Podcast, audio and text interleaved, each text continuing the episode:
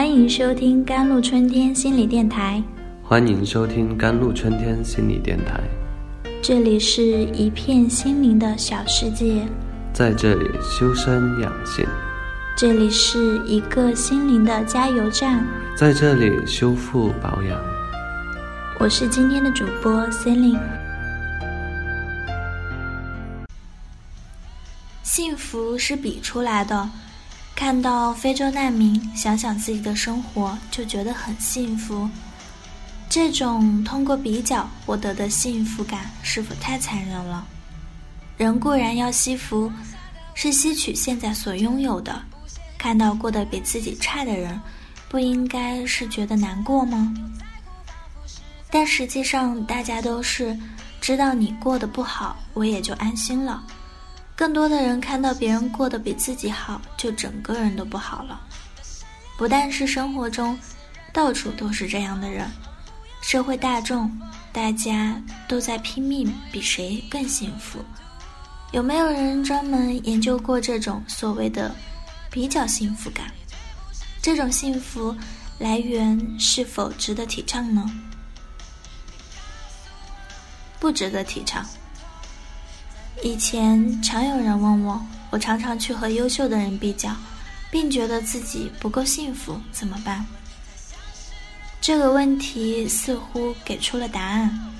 这个答案也是很多人想到的：老和比你优秀的人比，这样你当然不幸福。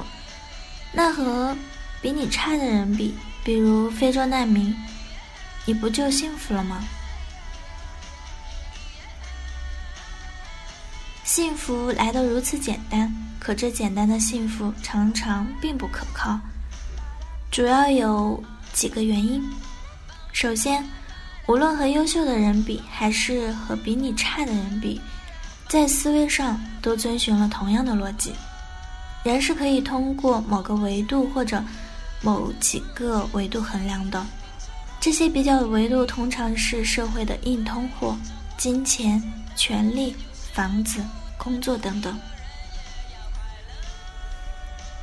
这不对。即便社会给人划分了三六九等，我们仍要承认人的丰富和独特性。人最本质的东西，没法用一个简单的维度来衡量，更没法根据一个简单的维度进行比较。金钱、自身优势特长、友谊和爱。快乐或悲伤的时光，每个人独特的命运，哪一部分不是我们自己？又有哪一部分可以抽离出来代表你自己呢？正因为每个人没法简单的概括，我们也没法简单的比较。其次，如果我们做这样的比较，我们就得相信客观境遇决定了一个人的幸福。那些遭遇厄运的人，一定要比我们不幸；而那些交上好运的人，一定要比我们幸福。这也不对。弗兰克《生命的意义》中提到，即使在集中营这样极端的环境中，每个人仍有选择自己心态的权利，这是人最后的自由。我觉得，其实对于幸福这件事来说，我们的外在境遇固然重要，我们自己微妙的心理体验，我们看待世界和自身的方式，我们和世界的相处之道，才是抑郁或幸福的根源。就算总比非洲难民幸福是自我安慰的话，它也效果不大。既然你会通过与非洲难民比较得到幸福感，恐怕。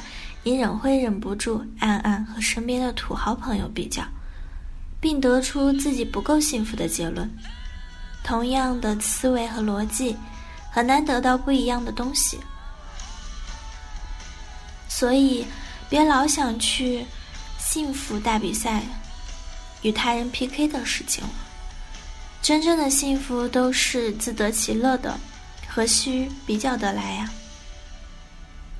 ？P.S. 是有研究证明了，你在自己的社交圈中和周围人相比的经济和社会地位，很大程度上决定了你是否幸福。不过这只是证明了这种思维的根深蒂固，并不说明这种思维对。好了，以上就是今天的节目内容了。咨询请加微信 jlcd 幺零零幺，或者关注微信公众号“甘露春天微课堂”，收听更多内容。感谢您的收听，我是 Cindy，我们下期节目再见。